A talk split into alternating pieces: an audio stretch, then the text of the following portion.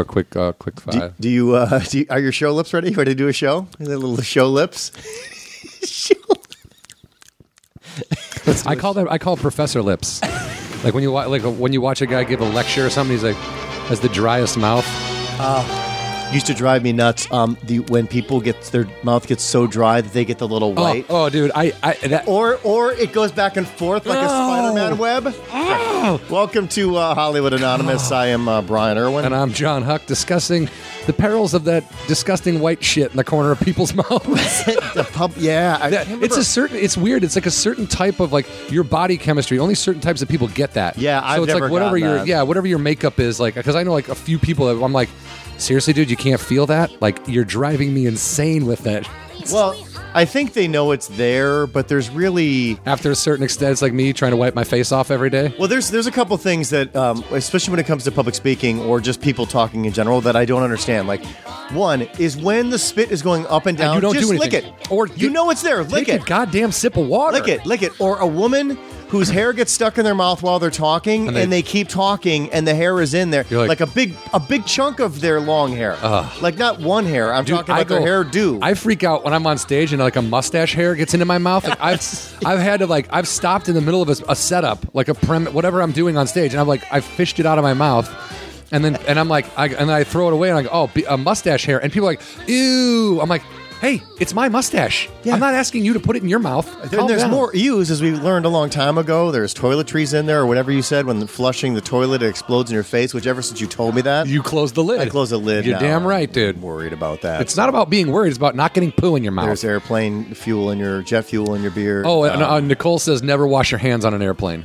Why? Because you're washing that- with jet fuel. You're, because you're washing with poo water, I guess. It's like she has a friend who works with an airline, and they're like, "Don't use the water on a plane." Oh, great. One more thing I got to think about. I'm But I mean, flying in a couple weeks, I'm now I got to think about this. I'm flying tomorrow, but I'm saying, you, man, if you, if I take a dump on that plane, I'm washing my hands. All right, I'm not gonna like go back to my seat with like shit finger. Well, isn't that your nickname anyway? Was that the name of your band? Good old John Shitfinger Huck. that's the that's a great name for a band. Shit fingers. yeah, Well, yeah. Well, but- shit finger. Shit finger. Shit yeah. Good call. Could go, you know we never want to pluralize it because Yeah. eventually the band will break up and somebody needs to take the name with them. So, Right, yeah. Like it's not U2's. It's exactly. it's that exactly. It's not Pink Floyd's. It's Pink Floyd. Only in Wisconsin where they put S's on the end of everything. Oh, for no reason. Well, no, it all rhymes with the Packers. oh. it rhymes. I like that. Nice little giggle there, fella. I was sipping my coughs. I appreciate that. I'm going to go ahead and uh, I'm going Ooh. to hold the glove. I'm Yeah, gonna hold the opening glove the day. Brian's baseball. got his glove. It's do. opening day, guys. Happy opening day, everybody. This is my childhood glove. Actually, it's pretty big. This and is, it uh, is I've had this the since middle best school. glove you'll ever have. And if you tried to get another one and break it in, you'd be horribly disappointed. It's pretty beat down. It's got some rips in it. Uh, this is second. This is actually second generation. Um, a dog Cassie growing up uh, ate my other one, but this Yeah. one survived it because I realized that's when you realize oh, there's certain places when you're lazy. You know when you just throw your shit. Yeah, no, I never did that, but go ahead. You were never like you didn't just throw when you came home. You didn't just throw your shit wherever. Nope. I You weren't changed. on I changed into my play clothes and put all my other clothes away. And Are you serious? Yeah, dude. I Are was- you OCD?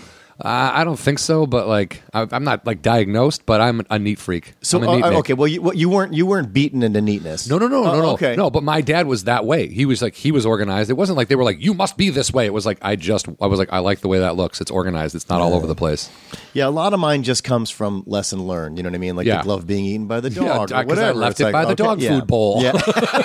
And it got I'm going to have a couple of these nuggets, and then I'm going to eat his glove. Ooh, and is then that he can't leather? play this week. Yeah, I, I had a glove that I loved. That I, there's a picture of me opening up on my third birthday or my th- uh, eighth grade or third grade birthday, eight years old. Okay. and um, and I was like, I I thought I still had that glove, and I saw that glove. I was like, oh, I don't have that glove, but I had the glove I got after that, like quickly after that, and it I still have it, and it ripped like I was playing softball, and uh, it the webbing started to rip. And then the one of the fingers started to kind of come away from the glove. So I took plastic zip ties All right. And I, because at first I was like looking for another glove, and I was like, "This, I can't." Every glove I put on, I'm like, "This sucks." Like, Was it that, was it a combination of that also with the? But if I don't have this glove, then I feel it's going to be different. It's going to be the jinx, not the jinx, but you know what I'm saying. no, Like I mean, there- well, but there was just a, it is a comfortability thing. I mean, you know, I play first base when I play softball. People whipping the ball at me. I don't want to. I want a glove I can rely on, but also I, I don't want uh, that's comfortable, but I don't want the glove to rip through and like bust me in the eye. And also, as you know, there's there is this is going to sound horrible, but there is a, there's an element of huffing, and there's a familiar scent, just like the grass. You chew and that the dirt. leather, right? You chew those little knots. I used to, uh, yeah, I use a little bit. Uh, yeah, Oh, if you're man. just bored. But Oh, yeah, yeah. the smell that I do the same thing with football. So it's like you, you smell the leather for a second, then you're in the game. You're like, ooh, You know, this, it's is a this little a bit of- football? it smells like oh, domestic violence and gun charges. what? Mm, Where does that even come from? The NFL, Philadelphia? Oh. Yeah, the NFL. Oh, right, right, right. Sorry, I was so off base on that one. I apologize. Uh, we are. Do we want to do our call in?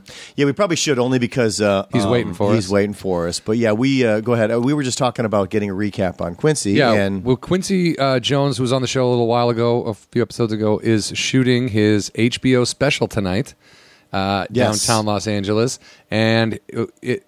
I think, like they say, Ellen is the reason. well, Uh, we'll find it. We'll talk to him about that. Yeah, But we, but before we would like to just point out that the Hollywood Anonymous podcast got this ball rolling, kind of loosened the jar a little bit, and then Ellen comes into the kitchen like a hero and after opens she the lid. hears the episode, after sends she us an listens email, and says, "Do you guys know how to get a hold of Quincy? she was I'd like, love to "Do- talk to actually, him." she called me personally. She was like, "Do you mind if we have Quincy on the show, or is that? I don't want to step on anybody's toes." right, over. like the late the late show she, battles. she called. right? She called our producer. yeah, yeah, remember that? And uh, and they they spoke uh, at length. which is the cat. Yes, and the, and the lawyer was involved, which is the two dogs. Yeah, Not even your wife, who's a lawyer. She's not doesn't want anything to do with it. my it. dogs are great lawyers because you can't get a word in edgewise. exactly. They just talk and talk and talk.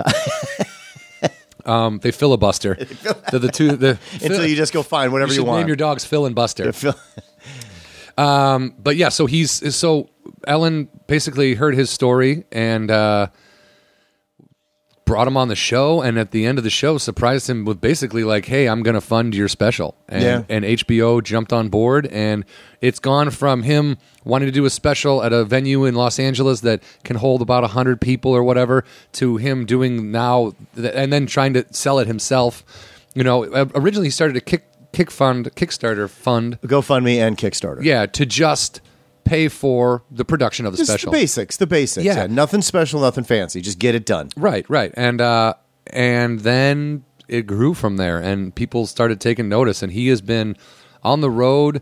He's been mixing road work and chemotherapy like a crazy person. He's doing like hour sets. He's been running this set all over the country. He was just in Atlanta last week. He was somewhere else before that. He just got back yesterday from somewhere else and he's been hustling to make this hour something that he uh, is likes. You know what I mean? Because you know how that is when you're a comic. You you can have an hour, but if you're not happy with it, you kind of at that part you're not happy with, you can tell. it, it becomes very obvious.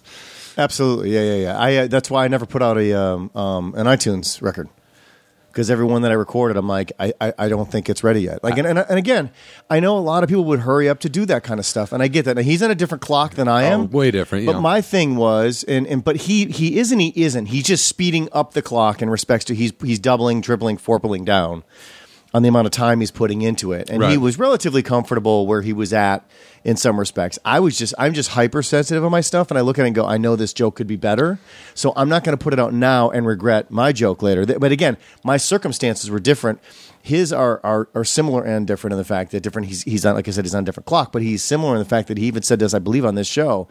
Like I got to get, I got to get my A game together just quicker, and which means he's just got to. And he's known for obviously putting a lot of time in anyway. Yeah. way more than I think I ever did. And maybe I would have honed it a lot faster if I'd put more time into it. Yeah, when he started, he was just always hustling. Yeah. Anyway, but um, so we were going to call him and then talk to him about you know how he feels about this show tonight. If he's ready, what's happening? Yeah, we'll just we'll catch up from the last time we talked to him. It'll Yeah. be exciting. So let's give him a buzz. All right, all right. We're calling. Yeah, These are the days. yeah. These are the days. Technology, everybody. Technology. Hello, this is Quincy Jones' assistant. How may I help you? Uh, we're looking to talk to Quincy if possible. Okay, hold on. Let me transfer him. Thank you. Quincy, are you available? Mr. Jones, are you available? Here you Yeah. go, Mr. Jones. Okay, yeah, yeah. Quincy, oh, that's not a, Hunt? that- Oh, okay. It's Mr. Hunt? Yes, Okay, yeah, yeah. yeah. Well, I yeah, never. yeah, s- he now. that wasn't a transfer. That was a que- you had to question. yeah, yeah, let me just yell across the room at my boss because we share an office. Yeah, that It's- that was that was a hippie transfer. It, it's a real small office. We're not fancy You're here. grassroots, Quincy dude. Jones You got a real Bernie Sanders campaign going on over there. Yeah. Feel the burn, brother. Feel the burn. burn. How you feeling, man? Oh man, I am feeling all tight. Well, I'm just seen a shirtless crackhead. So I'm humble. That's Okay. what I am. I am not. I'm not elevated above anything yet.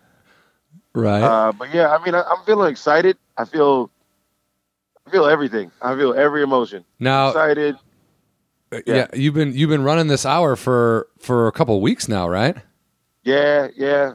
Where have you been? You, hour for a you, couple weeks. you've been in Atlanta. You've been in was Sacramento. Where were you? You've been all over the No. place. I was in Atlanta and Boston. Ah, okay, okay. How many shows uh, have you put in in the last two weeks? Uh, like like the hour. I just did the hour twice. I've Oh, been okay. doing like random thirty minute spots though, or twenty or forty five minute spots. Just trying to. And are you? Are, was were those all kind of in preparation for this, like honing that uh, that hour? Well, the hour's been. Re- well, I'll tell you the truth. It, it was uh working on pacing more Mhm. so, and then it was working on structure. Okay. The other half. So Okay. those were what what I was putting so much time and energy into.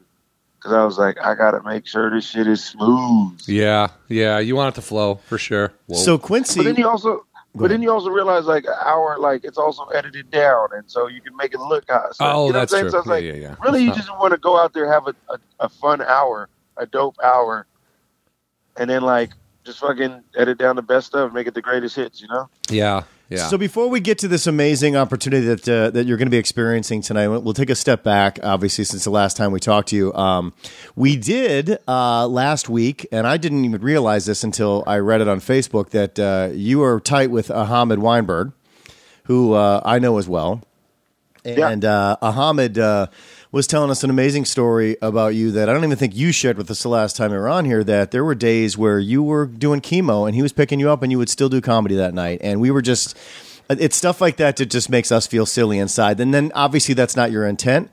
And, and, and, but it's just amazing that you've, you really have been you know when you hear stories like that from other people it's like you're not only you know inspiring yourself but it's like you're inspiring other people in ways that i don't think you even imagine I, I mean, yeah, I didn't share that story, uh, but I mean, he picked me up and it was like, he's like, yo, I want to go do a mic. I was like, all right, I don't want to be alone, so I'll just go to a mic with you. I mean, I, I put it to you like this: I never, like, all I was trying to do, all I ever try and do is just be positive and sort of just do what I feel is the right thing. You know, sometimes it Mhm. may not be the right, sometimes it may be wrong, but I'm an adult. I can live with the consequences of my decisions. I just try and do the right thing. Though that that's really that's really all I try to do. hold on a second are you trying to be a regular normal human being No, I'm, I'm a piece of shit. But, uh, I try and every. That's why you're a comedian. There it is. so obviously the other thing that has changed since the last time we talked to you is things really did now john's been taking a lot of credit for this but things I have like I've been saying I've been saying that um, we we you know like when a jar is real tight and you can't get the top off. I've been, Right. I've been saying that the Hollywood Anonymous podcast loosened the, the top of the jar and then the Ellen show came and pulled it all the way off like heroes. With, without a doubt, uh, I'm not, I know where I know where my humble beginnings started on the Hollywood Anonymous podcast. You can make that a, a, a sound bite wherever you need it to. Uh, we'll have to take out that part where you said we can make it a soundbite because then, um, the uh, so so yeah, a lot has happened since you left, and you know I, you know things are moving along just fine. Always in in life, anything can always be better, but things are moving along just fine. And it seems like a couple weeks after we last visited with you. This Ellen thing came up. Can you kinda, yeah, can you wa- walk us through what what, what say that, happened yeah. there? Like how did that all came about? Uh, be honest, uh, my cousin uh, had actually written into them, and that that pairing with the video going viral uh, sort of got the producer's attention, and then they reached out and they interviewed me, and uh, at first I thought it was a joke, and then I was like, yeah, whatever, dude, Ellen's not fucking with me, like just shut up. And they're like, no, th- we're serious. This is really producers, and she had to like really work hard to convince me wow. so like I was That's there. I was like, oh snap! All right, that's how jaded I am as a comic. Like success, Hollywood called. Yeah. I was like, get the fuck. Yeah, you were like here. prank caller, prank caller. I'm hanging up. Yeah, you had Hollywood Anonymous, which you were like, yeah, I can do that one. That one sounds normal. And then you had Hollywood Yeah. Legitimate, and you were like, yeah, Ooh. come on, all right, hold on a yeah, second this is here. horse shit. Right, right. Uh, but yeah, when they called, they interviewed me, and then like I was like excited, and you know they they they said they call me back at a certain time, and of course they didn't, and so I was like, oh, I thought I didn't get it. I was like, oh man, it sucks. Uh, but I ended up getting it, and then it all ended up working out. I went up, you know, they threw me a couple underhand pitches. I swung for the fences, and that that was that. Yeah, you, and you you had you had fun on the show. I mean, she's cool, right? Ellen's ridiculously amazing. Yeah. I got. I mean, I don't know what. I don't know if anybody is saying anything bad about her. But No, I, I, don't. I, I've never heard any. I've never heard anyone say anything bad about her. I made Uh, eye, I made eye contact her with uh, eye contact with her when we were stuck in traffic. Our cars were faced opposite directions outside of Warner Brothers, and it was like a traffic jam. And I was smoking a one hitter, and I like blew it out my car window. And like I look, I look to my left, and she's in her Porsche with uh, with uh, her girlfriend at the time, I think Portia de Rossi. And she just looked at right at me and then just looked away. It was really funny. Yeah, so you guys have had similar experiences with Ellen, is what John's saying. I think. I mean, It's pretty- John has John has a bigger credit than me, so I think that is uh, understandable. Ah, yeah. So uh, the dogs have found John in our house. Uh, but they're not even looking at me. They're just barking through a window, staring at nothing. All right, well we'll try. And now he just walks Yeah, away. yeah, what yeah. a dumbass. Well, because I told them to. Yeah. that's what dogs are supposed to do. They're do what you're told. he didn't do it when you told him to. That's true. Dogs are supposed to bark. Yeah, technically they're supposed to do all those things. Yes. So, um, so Quincy, so this, so this happens, and on the show, she drops this thing, this this thing of like, all right, I think she referenced like HBO and maybe Netflix or something like that, and said one of you needs to do this. Now, this this is happening live in front of your face, and are you thinking to yourself, all right, yeah, okay, good, whatever, blah blah blah, whatever, moving on. I still got my plan. It's going to happen. Where was your head at when you're hearing her say this, and what were you thinking? Uh, I thought what I was thinking was, yeah, yeah, somebody does need to fucking Right. Okay, so well, I mean, you know, I mean, you don't. again, I don't ever real. I feel like one of the reasons why I've been fortunate enough is because I've been so oblivious to anything but writing and performing comedy. So I didn't even know how big Ellen was. Right. Someone's like, "No, dude, you just crossed over. You just did daytime television, which is what people strive their whole lives to do." Right. I was like, "That's dope," but I ain't see no money. And then I saw money. I was like, "Okay." I was like, "Yeah, I, I crossed over a little bit." for But did you think like I mean you've heard this you know you you see it all the time somebody's like all right yeah so HBO give them a special and you're thinking okay yeah yeah they, they may or may not respond I mean or or were you like well if she's saying this this this could be for real I mean like w- were, did you actually think by virtue of her saying that you thought all right this this could take it over the top Well, I mean, I, because that wasn't in the in the prompt. That Right. wasn't what they prompted me to hear or, or say. So I was like, "Oh shit, yeah." I mean, she doesn't have to do any of that, Right. You know what I'm saying? So I was like, I was excited for sure. I I didn't think anything. I mean, I didn't think anything would happen or as quickly or anything. All I really been thinking about was like, okay, I just have to be funny. That's Right. it. All I got to do is just be funny, which is what I am, which is what I've been trained and practicing to do. So we're gonna knock this out the park. And then she said that, and I was like, okay, all right, we might. This shit might get sold.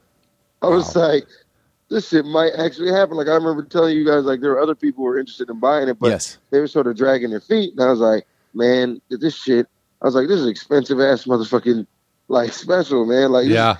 like I hope I get some money back out of it. And it was dope. It was dope. Now, now, did it did it create a situation where okay, so HBO for for the for those of you who do not know, HBO is on board now. It will be an HBO special. Now, going down that path, bef- you know, um, did did a lot of the other people step up? Did it turn into a little bit of a of a hey, we all want to meet with you now, Quincy kind of thing, or did you just go straight over to HBO and you felt like it was the place to be? Uh, I felt it, it felt right. It felt like everyone was supportive and encouraging. Mm-hmm. I could I could knock that. You know what I'm saying? Like it Yeah. felt. I was just. Uh, I mean, again, I didn't. I, didn't even really remember realizing how big HBO was or is. You know what I'm saying? Right. right. like like you know you know you know they're big. It's HBO, right? There's a, they haven't broken. The last person to get a special was Jerrod. You know what I'm saying? And Amy Schumer, but she was already a, a major celebrity. You know what Right. I'm saying? Yes. So it was like, oh snap! You know, this is dope. You know, and then you sort of feel like, but you don't want to be pitied. You sort of want to be respected as a comic. You know what I'm saying? Yes. And then Ellen had told me like several times, "You're funny. We're gonna try and make this happen. This is gonna happen." I was like, "Well, I hope so," but you know, I wasn't like Yeah. wasn't really expecting or prepared for it, and then then it happened. I was like, yeah. So I was excited about HBO. Like then then it started sinking in. I was like, oh wait, like you're up there with ninety percent of like you're up with the ten percent of fucking com- comedians now. Like I'm, my special is going to be right next to Chris Rock's Bigger and Blacker. Yeah, Yes. George Carlin has 14 HBO specials. you know that- what I mean? that's- Like, you, it's funny that you would say that, Quincy. Ju- To give perspective to the average person, um, HBO is not like Netflix is now. It's not like Comedy Central has been in the They past. don't just There- hand out This isn't just everybody. willy-nilly. Yeah, Yeah. this is not. This is not where you develop as an artist. This is where they put a certain level of artistry on their network. That's what they that's what they've been known for. That's what the influence they've always had on stand up. You're right. So this is this is different. It really is different. And and bravo to you for getting to that level. Yeah, man. I uh, I just feel like if you work hard and you know what I'm saying, you're not a dick. You can you can still get some out of this. yeah, You know what I'm saying? Yeah. You may not get as much money as you. Someone just cut me. Mwah. Sorry, I was in line for breakfast and someone just cut me. I got I got upset and I remember I have an HBO special. You know, what I'm saying? You know, so so you know, I'm Things will be okay? humbled. I Oh can't my even let it go that's to my head. hilarious. That's hilarious. You know? Um, like you got you got to remember sometimes. let me ask you this. Um, so HBO comes along. You it, it um, what was it like? To, um, take us through the moment. Okay, so it's one thing Ellen says HBO, right? And you're like, yeah, HBO, good idea. Um, and then you go away, and then HBO contacts you. And did you go in and have a face to face with them, and and and talk to them? And and do you remember what you were doing or where you were at when they were like, this is going to happen? This is a done deal. The answer is yes.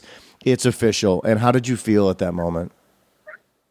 my my managers, and this is the most Hollywood thing I've ever said. Uh, my managers actually handled all that. They took care of all of it, so you didn't even you didn't even involve yourself. Didn't have to. I mean, th- that's that's the thing about this, man. This is one thing I've, I've had to learn that, th- throughout this whole process. As comedians, we're so used to doing it solo, Yeah. right? And we're so used to being hands-on and controlling. We write our material, we bear our souls on stage, we do all these things, right? And then it's like when you get it, when, you, when a project becomes this big, you now can't control everything. You know what I'm saying? Yeah. And not like HBO, it's like taking creative control, but it's like No. I, I literally don't have the time or energy to be as hands-on as I was before. You know what I'm saying? and the So I idea- have to- Oh, go ahead. Go sorry. ahead. I was just going to say, and the idea of a company like HBO is that they take care of that. They handle that. They have production companies that they deal with. They have producers and all that shit. You should, you're the artist. You're the star of this thing. You shouldn't have to deal with any of that crap. Like you're right. Everyone should. Everyone else should be taking care of that for you for sure. I'll tell you this: the biggest thing, uh, the only thing I ever was like, I can't even say we're on air. I, I'll I'll tell you guys next time. Did you? I Did you? even- He's already had a douchebag moment. Everybody. That, that's that's yeah, fine. yeah, Did- I, I, yeah, man. I can't lose this endorsement money just yet. You know? Now this I, is so. Let me ask you this though, because it is all exciting and it is moving forward in a, in a gigantic fashion. Have you felt any extra pressure? Have you put any extra pressure on yourself creatively, or have you been able to just say, "It's all good. This is where it's supposed to be"? Like, have you found your happy place, or have you found that there's been you get you had a temporary uh, extra pressure on yourself? I found it today.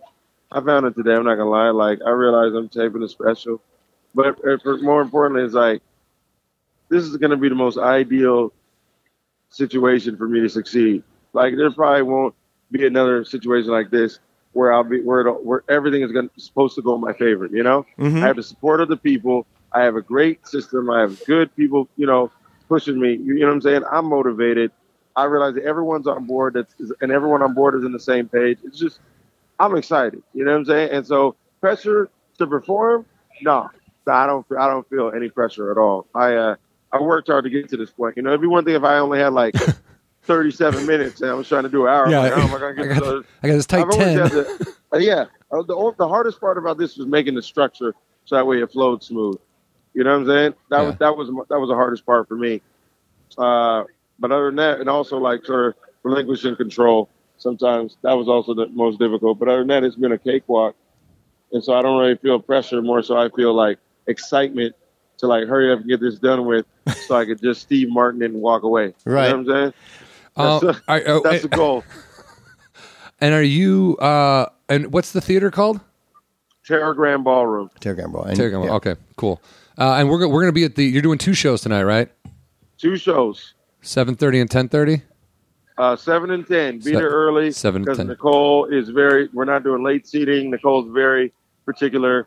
and I even hi- hired an audience coordinator. So everything's Awesome. going to be great. Love it, dude. That's fantastic. Yeah, we can't wait to see it ourselves. I will tell you that one thing I said to John is that, like, uh, uh, in in comparison, um, and not that you that you need this little word of advice, but if, if you have to remember it later on, later on tonight, on tonight, tonight, when I was telling John about we were talking about his wedding, and I said weddings you have to remember, like weddings that's an, that's not for you. You're putting on a show for other people. That's what weddings Right. are, and there's where all the pressure comes from. All the pressure comes from your job is to put on the best event for the people that want to go to it. To where I see the difference in something like what you're doing is they're coming there. This is this is this is for you, not the audience, and that's the that's the difference. Because as you know, with stand up, when you when it is for you, it's a better show. It's a better if you show. Make it a, if if you make it for the audience, if you become an if you feel like all these people have come together, this whole thing has happened for me. I'm going to put a lot of pressure on myself for all those that have done it for me. Then it's unfair to you, and therein lies the difference. That this time around, it is for you, and it is about you, and that's what's going to make it so special, unique, and exciting, and amazing, and funny. I feel I, I agree. I feel like now I can be a little selfish today. Today Fuck is like yeah. my birthday. You Fuck know, yeah. so it's like we worked hard to get to this summit point, and you know, for a second I could just enjoy the view, and we I could just have fun. Like that's why I enjoy all my jokes. Like everything is what I want to do. This these are jokes that I wrote that I like, put in the structure that I want. I got the crowd of people coming that are there to laugh and support. And if they're not there to laugh and support, I have an audience coordinator who can put them in the shadows. You know what I'm saying? Like I, I have everything I fucking want and I'm happy. You know what I'm saying? Like I was happy before, but now it's like I feel like because I was happy before, it makes this much even more sweeter. Yeah. You know? So Other than the fact that there's this long ass line for breakfast right now. Eventually, you'll get your breakfast eventually. So what you're saying I'm is, there's Hollywood, someone. man. I'm on Hollywood Anonymous. Why the fuck am I You, waiting? you need to start yelling like, "Do you know who I am? Give me my Yeah, I- goddamn I, breakfast." I do, I do want to do Gladiator. Like, are you not entertained? Mm-hmm.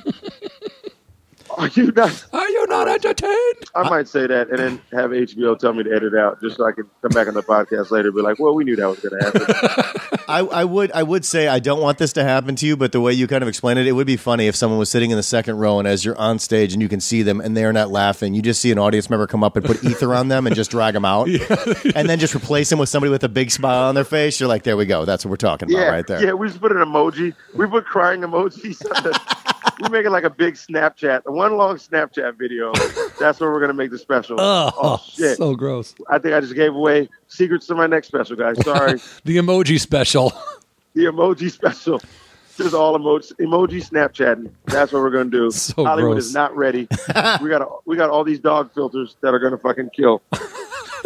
Well, we'll let you go, get some food, get some rest, uh, get in your headspace, do all the things that comedians need to do to have a great uh, time.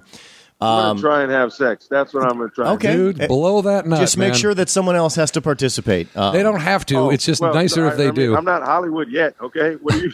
I can't have someone else participate. I'm still humble. Just me. Just me and my thoughts. Okay.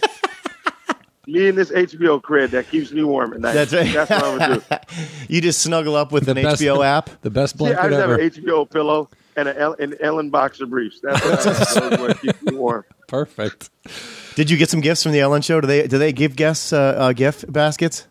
Yeah, they give gifts. They give you a mug and some, and actually some br- boxer briefs. And uh, So is that I like all the some stuff? stuff. Are you wearing all that stuff right now so people know that you're on the show? You're really lying. yes, I'm sagging. I'm sagging aggressively, like in the old Wu Tang video with my Ellen boxer briefs. And they're like, "What? Like you? You do know? That's fucking funny. You do know I was on TV, right? Like you do. If you don't, look at my TV. And boxers. I'm not talking like Price is Right daytime TV, Yeah, baby. I didn't win a Talking dishwasher. White Oprah shit. You know what I'm saying? Like that's where I was at. White Oprah shit. I'm sorry. Have you guys not noticed my T-shirt that has a screen grab of, Of my uh, of my, my announcement of uh, HBO picking up my special on Deadline? Have you not Yeah, noticed my shirt yet? Yes, that sandwich will Oh, man. be free, and so will the one for this officer behind me. So Um, you know I can play now. I can play credit card. You know, play the credit or the cancer card. I'm winning. You know what I'm saying? It's like I don't have to pay for anything else. Although my bar tab last night was very expensive. That they do not care about the cancer card when you are supposed to pay. Yeah, yeah. They're not buying what you're selling. The uh, so one last question before we let you go. Kickstarter and GoFundMe is done, or is there anything that is still going? Where because I know the other thing you were talking about was like, listen, I still need to live too. So w- did everything stop? Is it all over with?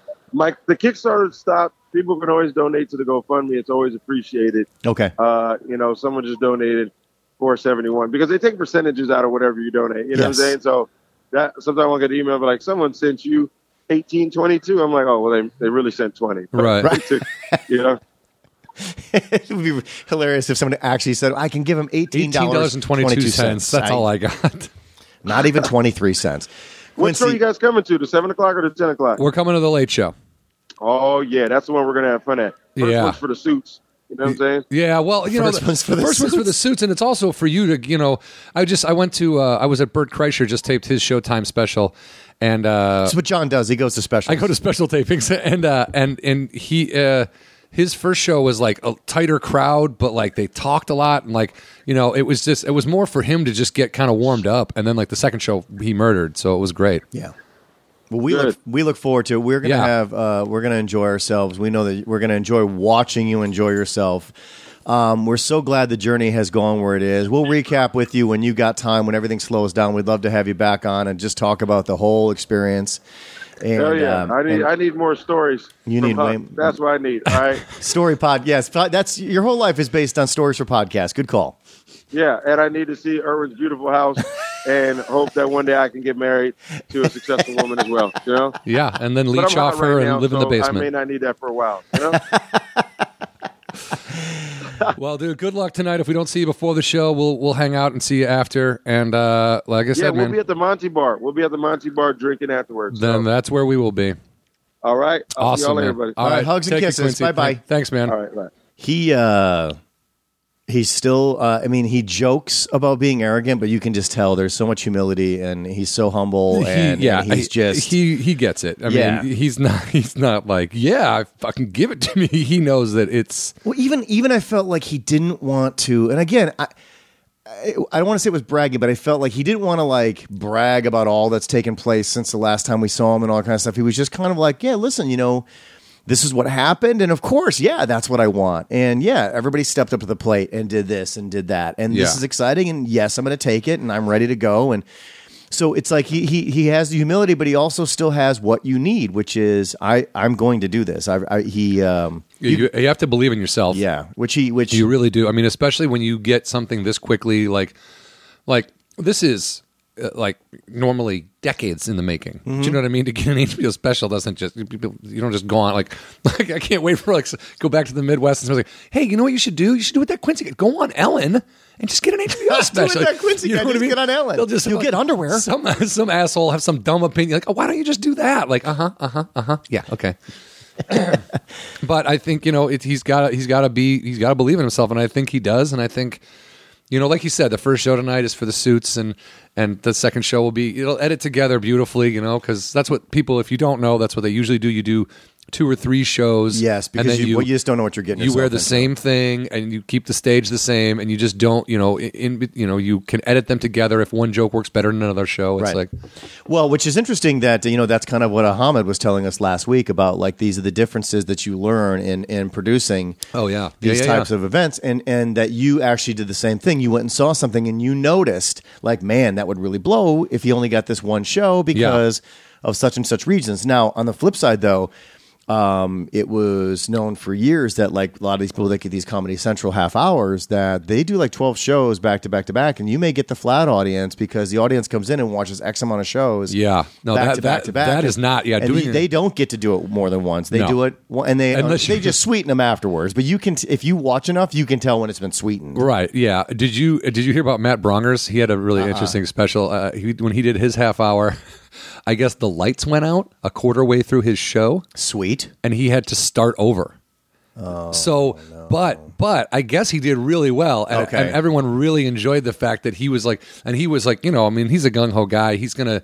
he- He'll do what it takes to make the thing work. You know, he's not like a quitter or anything. So when he just started doing it again, people were like, they were all, everyone was behind him, and it just Yeah. it worked out really well. I That's guess good. it was really funny. I have not seen the special. I don't. Was I mean, was it in a big room, a smaller room? Have you I- seen it? I have not seen it. I'm sorry. I think it's on Netflix. no, no, no, no, no. Not. I'm talking about his Comedy Central half Comedy hour. Central one, okay. Yeah, which is what, what my point was that like you're right. Some of those audiences can be flat because they see multiple shows, and then on top of that, the lights went out, and he had to start over. Which you know, is like, I think we got. I can't remember if we talked to Full Charge about this, but you know that Full Charge was a part of that. That that happened. Maybe that. I wonder if that he happened. was. I think Fultron was there. and he had to be the staller. I think that was where the whole thing w- went on. Oh, really? I think Tosh was affiliated with that. We'll have to ask him about that. Yeah. he's not back. He's still on the road with Ian Bagg for a while. But Oh, nice. when um, when he gets back in town because he lives close by, we'll have him come back and, I'll, and remind me to ask him that story because it, it's pretty interesting what he had to do. Yeah, yeah, yeah, yeah. I mean, Save the day kind of thing, you but know. but even like I said, I'm I've just I was at I uh, was at Bert's taping Mm-hmm. uh, over the weekend, and he it was funny because like he edited himself in the sense that when he did something. Like you could see it, he would he would tell a joke. If he didn't like the way something went, he, if he was stumbling over the words, he would stop and he would just go after it again. Like, he, but it always got a good reaction because people were like, "Oh, he's just trying to get it together." Mm-hmm. You know what I mean? And he, the whole thing, his first show, man, old people were like talking and handing him shit. Like this lady handed him a hat. A guy stood up with handed him a, a glass of wine. Bert was like, "Am I having a stroke? What the fuck is going on?" Like, I'm taping a special. Why? Nana? Is Yeah, that Nana? Handing me one Nana. I like- thought you were dead. this old lady starts Spirit yelling out, starts yelling out name. Do you know Mike so and so? Because it was a camera guy that Bert and Bert's like, yeah, uh, I do. And then she's like, here's a hat. he was like, thanks. And he throws it backstage. He's like, why aren't you gonna wear it? He's like, oh, continuity. like, oh man, it was really something. But then you know. That first show is kind of like get it like get it all out. Like I went out, I was supposed to do ten minutes. They told me do ten minutes and then read the rules to the audience. Maybe about the, hat taping. was supposed to be for you because you like hats. I don't see Bert as being a hat guy. Oh, Bert wears tons of hats. All right. Then he's a hat guy. Good. Uh, but uh, but I'm not on stage. But yeah, no, he does on stage. Not on this. Not, the way you special. are. You're a hat guy. What the fuck are you talking about? You're a about? hat guy. That's not an insult. You're a hat guy. I b- rarely wear a hat on stage. What do you want from me? You're a hat guy. Okay, dude. I'm a hat guy. All right. Well, you're great. a hat guy. I forgot what I was going to say. You're No, talking I- about being a fucking hat guy. Yeah, you're a hat guy. You said you went on stage. You said to to only do ten minutes. They told me to do they do ten minutes and then to read the rules to people about the taping. So I went out and I did that. And then I when I did, they all got up to go to the bathroom because that was what I told them to do. And then I come back and they're like, uh, "Why'd you read the rules after your show, after your set?" I was like, "That's what they told me to do." Like. Now you need to go back out there and tell them a couple more jokes and hype them back up. And when they sit down, I'm like, okay, no problem. And when I came back, Bert was like, you know what? I, oh, I needed that. I needed that big snafu there because now it feels like a comedy show and everything's totally normal. Wait like, a minute. So you did or did not do it right? I you did, did not- it exactly I, I the did way it, they told you. I did it the way they told me, but they told me to do it the wrong way. They told you to do it the wrong way. Mm-hmm. Now back to the hat guy thing. I'm leaving. Why are you so upset about the hat thing? I don't know because a- you interrupted with some stupid fucking comment, like telling me what a gu- what kind of guy I am. I hate that shit. Oh, you're you're more of a button down guy. Oh, you're a movie guy. I'm more of a TV guy. Like, shut You're, up. none, you're none of those. oh, okay, thanks. Did you want to be a button down guy? Oh my god, dude. Um, it's okay. I, I've I've had a history of uh, of doing all the wrong things at all the wrong times. Anyway, Did I ever- But, I mean, I, I did like I said, like she was, why'd you do that? I go, uh, they told me to. she was like, well, and then the second show I did it the other way around, and it did work a lot better actually because like what was supposed to be was like, if you gotta go to the bathroom, go to the bathroom now, and then I'm supposed to tell jokes while they're all going to the bathroom. Do you know what I mean? Like. I was like trying to capture the audience, Right, and right, do a real Okay. set the first show, and then I was like, "Don't do that. They don't want that. Like, they're all here to see Bert. They know what this is." Such a weird dynamic when when you um, it's not your typical club show where they don't necessarily know the headliner. There's a huge difference, right? Like if, if people just go to see comedy, right? Right. And they don't know the headliner. They're at a comedy club just to see comedy. There's three comics, so all the comics can be funny. But then there's that interesting dynamic when you do shows with people that they I'm here to actually see him. came Get out of the way. Who are you? Yeah, I don't want to hear your stupid fucking jokes. You're a facilitator. Yeah, although I did get a lot of compliments afterward. They were like, "You were really funny." I'm like, "Okay, thank you." So Which you're still kind of supposed to. You're not supposed to give up and just be up there and be like, "Yeah." So anyway, you guys. And I didn't want to give up. I was I was super excited to to be there anyway. The fact that he asked me, I was super. I wonder how many people he asked before me, but the fact that I was available and I could be there, I was really happy. I like working with Bert, man. He makes me laugh, dude. He's really funny. He, it's it's going to be a good special. Oh, did you all of a sudden edit yourself there? Well, I, I just something and then you I, thought, I almost said like how it looks, but I, it's not my place to talk about it. It's like his specials. and you filmed it somewhere around here. Where did you film it? Irvine, Irvine Improv. That's right. Yeah, they built up a, a set on the stage and everything. It looked good. Okay. Because the stage itself is is usually it's a brick wall. It's like pretty pretty plain. And the Irvine one doesn't even say improv behind it anymore. They moved. I don't know if you've been to the new Yeah, one. yeah, yeah. Yeah. That one's more theatrical. It is. It is. But it, it lent itself to uh, taping. I mean, it was Yeah, yeah. they they built. Uh, they might have done that with that in mind because I know that John Heffron I think is doing one down there, and a couple other people are going to record there. Mm-hmm. Yeah, it's got more. I don't want to say concert vibe to it. Where Red Rick Walls, That's club. It's it, it looks like a club, but it because Right. it's a club. And this one, this one's a little bit different than in that respect. Not a- and again, not a bad thing. It's just a different Right. style. Yeah, yeah. So last night, um, after I took my hat off and went to bed Uh-huh. because I wear it in the house because I've got insecurity issues. I think I'm starting to go bald on the top here. You, you think you are? I can definitely tell you that you are. Really? Because I've asked the lady who cuts my hair and she says no. Because she wants you to keep coming back, dude. Well, I only come back if the hair comes back. It doesn't matter what you say to me, your head. unless you're offering an elixir. It's not going to. Some potions. hey, do you have any like magic potions or anything for hair? Is there one yet? They're like, just rub some eye of newt on your forehead. You'll be fine. Have they fixed that yet for people that just have a little bit of it, not like full bald, but have they, have they actually come up with a legitimate thing that can You that can use filler. promote hair growth? You can use filler. powder, the powder, Yeah. like in the Fabulous Thunder A Baker Boys or whatever. I don't know about that movie, but I, the spray, there was a spray paint thing, right? Oh, There's well, a spray uh, paint you can do, yeah, but I know about which I think Steven Seagal does. He looks like he spray paints. Dude, he's got a sweet ponytail. How dare you try to talk about the Seagal's hair? The gall. The gall. The gall on this guy to make fun of Steven Seagal. God, whatever that where is he's around, right? Oh, he's still around. He and still- Nicolas Cage continue to make money or movies that are funded overseas because they still have a high overseas value. So we don't see it because we're Right. None of but our American China's dollars getting are all giving the them. Steven Seagal movies. Yeah, and typically when you do that, you have to make those movies overseas, and then they show up on Netflix. Like that's why when you go to Netflix, there's always seems to be a new Nicolas Cage movie on there. Well, well, I think the funniest thing I ever saw about Nicolas Cage was I think it was an SNL like weekend update, and I don't know if it was Jimmy Fallon or Seth Meyers or whoever, but they were like, "Hey, does anyone want to tell Nicolas Cage that every once in a while, if he wants to, he can say no to a script?" it's like, and I'm, in my head, I'm like, I laughed, then I was like, "Why would you?" Like, you want to make a movie with me? Great, let's make a movie. Like, uh, what the fuck do I care? one has to work, wonder. baby. Yeah, I suppose. I mean, and maybe he's just because that's the thing is one has to wonder how much he's making per because he's probably got a rate. I mean, uh, not probably. We know for a fact he's got a rate that he's asking for, and whatever that rate is. Now, either his lifestyle has gotten so high that he, has, has to, to keep, he has to keep doing it. I, I that that part of it I don't know. I know some people said that he had financial uh, problems or whatever, maybe just overinvested or whatever. I don't even know. Does he still? I think he also lives. Used to live in San Francisco, which is even more expensive Than than here, London. in- uh, yeah, in LA. So who knows? Maybe he's just got extremely ridiculous financial problems that keep him working, or he just loves working. Yeah, well, one, one I think uh, you know when people do a lot of movies, I'm like they, they love doing movies. That's great. They love acting. that kind of the whole point? That is the whole point. Like, and and maybe the plot isn't the greatest plot, and maybe the effects aren't going to be great, but there's nothing that says you can't try to make that character the best possible character you can make it. Do you know Except what I mean? Except the Die Hard movies, they probably should stop that for a while. Uh, I haven't seen any of the ones after the Sam Jackson one, and I honestly really only like the first one. Yeah, the, The- the even last the, even one I the second one was was. I mean, Dennis Franz is in the second one, and I couldn't get behind it. I'm a big. I Is he love. still around? Yeah, I love that guy. see him. I'm surprised he's not doing more. He was always a great actor. I think. I think actor. he kind of after NYPD Blue, he did maybe a movie or two, and then kind of didn't retire, but was like. Yeah, I'm gonna go live with my wife and have a fam- be my. I guess, my yeah, family. you it's could like do that stuff, too. you know, let's go get a cabin in the woods. Like, if I had a series like NYPD Blue that was running all the time, that just paid out and paid out and paid out. And We did paid Hill out. Street Blues then on NYPD Blue, right? So he Yeah. had like a long, Yeah. long. Plus, he played a cop in like 90 movies.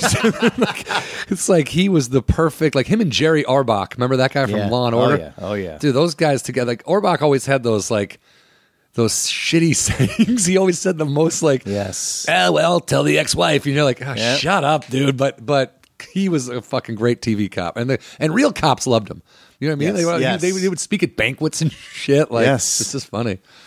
It's great though. Yeah, I walked past. Uh, I worked on an episode of uh, um, NYPD Blue, and uh, What? When? And he, uh, it, it was at the Herald. They were filming all over downtown. Um, they turned the Herald Examiner into uh, the front of the facade, and it was amazing. That's the thing about when you get an opportunity to work on a bigger budget production, and you, see, see what what, they can they do. can do. Yeah. They took a they took a, a cl- an empty slate. Like the only reason why they took it was because of the parking lot and the fact that it was fenced in, and it obviously needed to look like New York, right?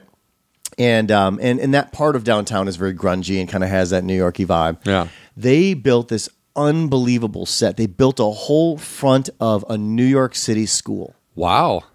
Ste- like the steps up and the and the whole facade, the, the massive door. I mean, dude, this is like no joke. This yeah. is old. I mean, it's it looked like a school when they were and, done. and and it reminds me why I bring it up and always remember that, which I actually have somewhere in my house. Um, I was gonna say, you have a picture of I have a picture Yeah. of it. Yeah, Yeah. I actually have the um the production uh, designers uh, renderings of it.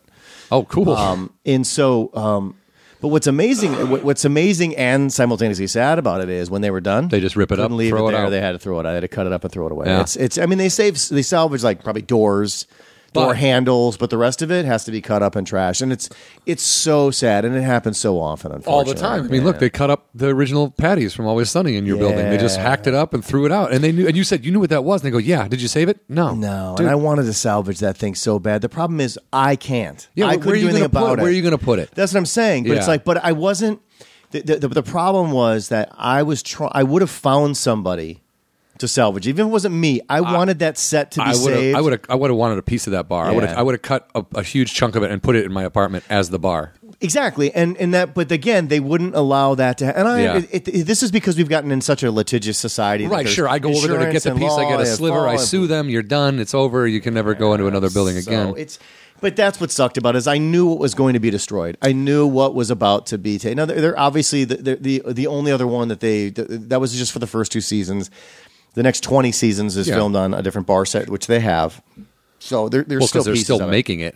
But my point is that it's not like the one and only, ex, you know, exists. It was just sad to see that thing go. Yeah. Only because that that had been a bar for so many other things. It was in Zoolander. It was you know in Short Cuts, a Robert Altman film. Like historically, It's been that around. It has some really cool things to take place in it. Frozen peas, like all these amazing. Why is that so funny? That's not. I just love how you threw it in there. But you know that that was what. Did you ever see the Seinfeld where Kramer found Merv Griffin's uh, whole set in a dumpster, uh-uh. and he put it into his apartment? like when I saw that in college, I was like, "Well, that's just silly." But then I see like what you're talking about. I'm like, "Oh, I mean, that's totally possible." You walk by a dumpster in Hollywood, and they got a, a, a set to whatever the fuck. You know, it's like, "Oh, okay, I guess." But Kramer put it all in his apartment, and then started having talk shows and like he would interview Jerry, and he's like, "What do we do? Who are you talking to? Where are the cameras? Like, what is this?" it was it was a very funny episode. So last night, going back to Oh, last yeah. night, because I forgot. So uh, me and the kids were sitting on the couch, we're watching the baseball game. Uh, the kids fall asleep. I turn on some sports related thing, and then I doze off on the couch as well. So we're all falling asleep on the couch. Natalie's upstairs with the animals, and um, I fell asleep. This is going to be the sad part. This is a sad parenting moment. I fell asleep with a uh, with a bowl of jelly beans on my stomach because I was eating jelly beans while I was watching. I was eating some Easter candy. Do you have any like real sad uh, housewife music you could play, or like some sort of a No. soap opera? No, I wish, I wish. But anyway, so um, fall asleep, and uh, this only becomes important because of the next thing that happened. Sound asleep. It sounds like someone kicked in the whole kitchen. So I get up and did the the jelly beans fucking fly You don't all care. over the You're- place. you're- I'm I'm I yell, God damn it, fuck the fuck. Right, start doing karate moves, but I'm confused. You know, you have that Yeah, moment you where don't know like, what day it is. You don't know if it's night or day. You don't and- know where you are. and I don't even know which direction to to take my karate that I've never experienced in my life. that you with. don't know how to use. Yeah. You're gonna, I don't know who I'm fighting. I don't know what direction I'm gonna fight him. but you are gonna get your ass kicked. exactly. so I get and I'm and I'm kind of like you know hopping from section to And section. your to kids are to- still asleep. No one else woke Oh. up, and that why my my goddamn it, what the fuck fuck, and the jelly bean spill. Well- in comment, yeah, I woke up Natalie, but even the dogs were like. You got this one. Like even they were like the one thing they're hired for. Yeah, you know, hired. Well, they're hired out, but via I pay with and pay with food Yeah. um, and baths. The the um, the one thing that they're hired out for, they did they didn't even react. So, which in hindsight makes sense because they were sane enough to know that it wasn't an actual, you know, no one had breached security. So I went in the other way, and I had this like metal tree, like wiry tree thing that was hanging on the wall. But um, I thought I don't want to nail anymore. I'm tired of like patching and painting, so I didn't want to nail or screw anything to hang it up. So I use those clear plastic sticky hooks, things that yeah. they claim are fucking like amazing. They are, but if it Well, depends not- on what you're hanging Well, I up. wasn't the thing. It wasn't that heavy, so it was bullshit. I think it was just too many layers of fucking paint. So you realize oh. after a while, it's not really hanging anything but like seven layers of paint, and over time, it gave. yeah. So that that's all it was. So- it did, but it, and of course, guess what the wall looks like now, where the paint was Oh, and uh, where the sticker was. It just ripped that off, so I'm going to patch and paint anyway. Oh, I thought it was going to look like a karate punch because you went in there and went yeah, crazy. I, I fought the wall, fought the wall. I didn't know what had gone the on, tree. but I knew the house was against me, Yeah. and I needed to teach Yeah. it a lesson. Fucking tree, you're going down tonight, tree. Where's yeah, Dad? But that, He's that out in was the it. yard punching That was it, and then I had to go back and you know clean up The jelly beans. jelly beans. Kids never woke up. They just didn't care. No, Well, they also are like when you're that when you're like growing like that, like sleep, you're like out. Yeah, I guess. But the, you're also your job is never to a protect the house. B No, you're, yeah. you're, you're when you're scared of like ghosts and like monsters under the bed. It's before you go to bed. That's it. What I've Yeah, noticed. yeah, once you're there's asleep. the occasional there's the occasional screaming nightmare, but those are far and few between. But their fears all come literally before they want to go to bed and before they fall asleep. So anything in the middle of the night, they're like, nah, not, not on my watch. That's my job. My job is to panic. Think twice about before I go in the room because if there is a killer there, I have to like you know I have to assess. You know What do you mean assess? You have karate moves, bro. Just use the karate. What is to assess? You're like they better assess getting their asses beat by you and your fucking fists of fury. You know what kind of fighting technique I have? Like Run, throw a book, scream. no, no. Let's say let's say you're forced to have to fight, right? Uh huh. Now I don't know where you stand in You the show in up the- at Fight Club. It's the first day. You have to fight if you've never been. but I have my fighting technique is I, I punch away. Like you're supposed to go at someone or kick at someone. I'm always going backwards. So if it's a kick or a punch, I'm actually going away from the situation. So technically, I'm accomplishing absolutely nothing. And if we've learned anything from, you know, Rock'em Sock'em Robots, ain't much going to happen unless you move in, right? Right, right. So what's your technique?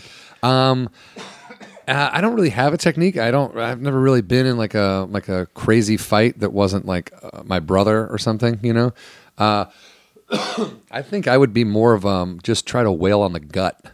I, like for some But reason, would you stay in there? I mean, yeah, if I had to, if I was being forced to fight, you know. But for some reason, I I have didn't this. say forced, but You did. You said if you were forced to fight. did I say that? Yeah. Oh, okay. So, um, it- Hi, my name's Brian. What's your name?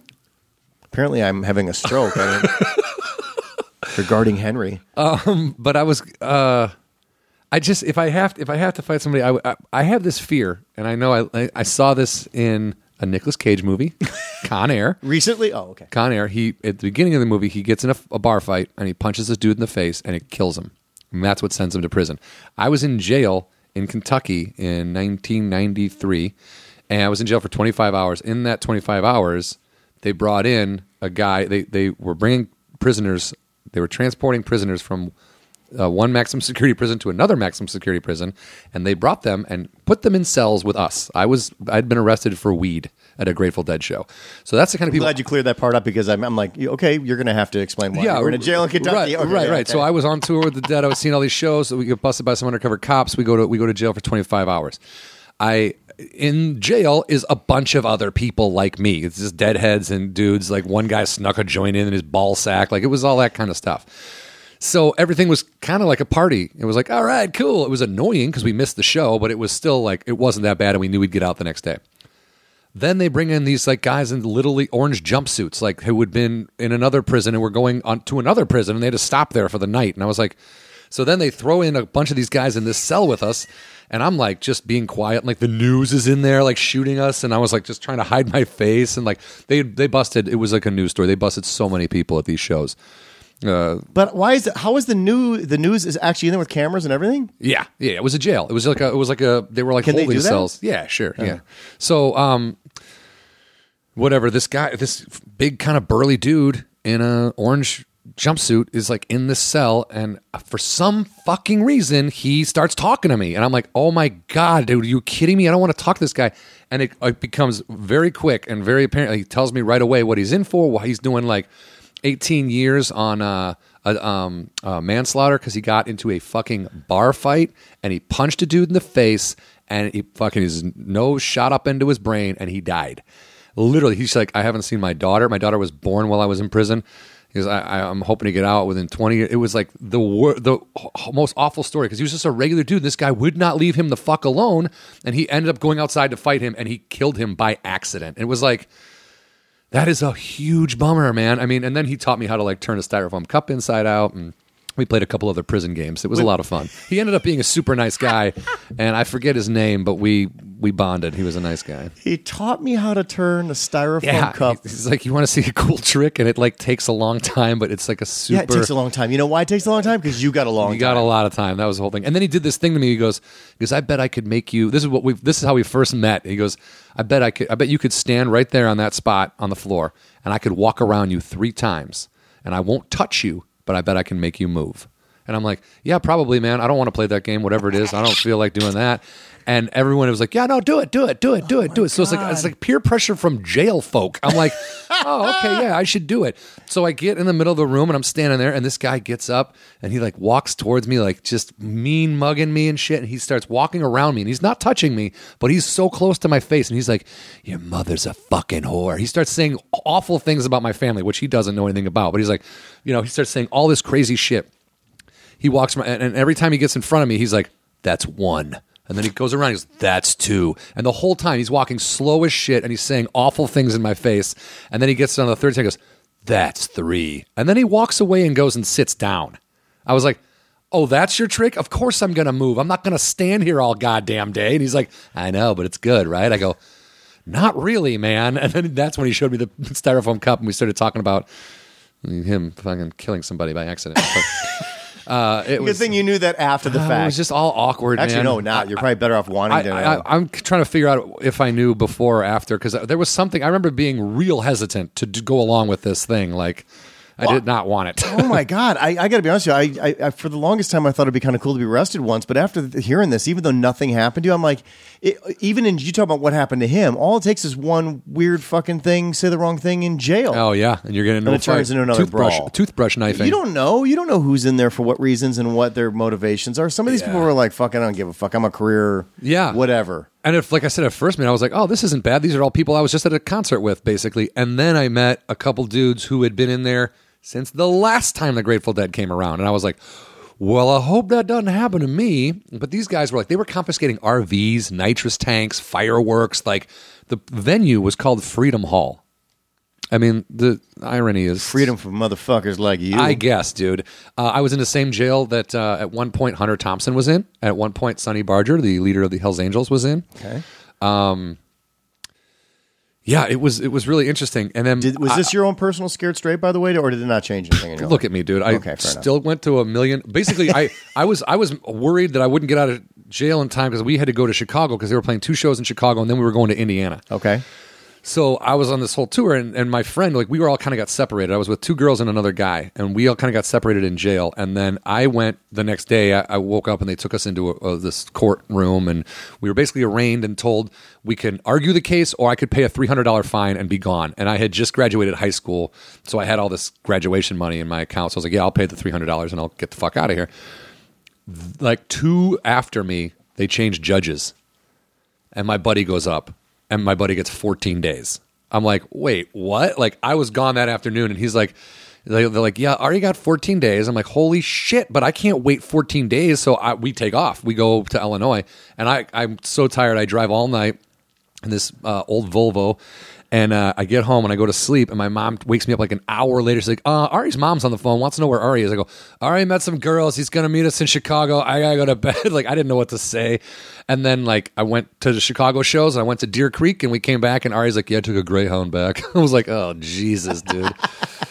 but it was, it was all, it was all pretty chaotic. And that was, yeah, I, I, I I, I remember I went to college and I met one of the first people I met was this dude from Kentucky, uh, Robbie Watts. It's still a good friend. I love this kid. And he was like, I'm from Kentucky. I go, Your state fucking sucks. And like, you don't want to hear that shit when you're just meeting someone for the first No, time. no, so you he, don't, So he just looked at me like, um, who the fuck are you? Like, shut up. I was like, good point. And then you smoke some weed, and you're like, "You know what, man? You're cool, Dude, I. I drank 42 beers. I threw up all my, Whoa, my, my-. R- really? Are you just making that up? I'm just throwing out a huge number. Uh, oh, okay, but it was a a lot. I drank so many beers. I went out and I just threw up all over the stairwell in my dorm, like my first weekend there, and then went back into the room I was hanging out in and just kept partying.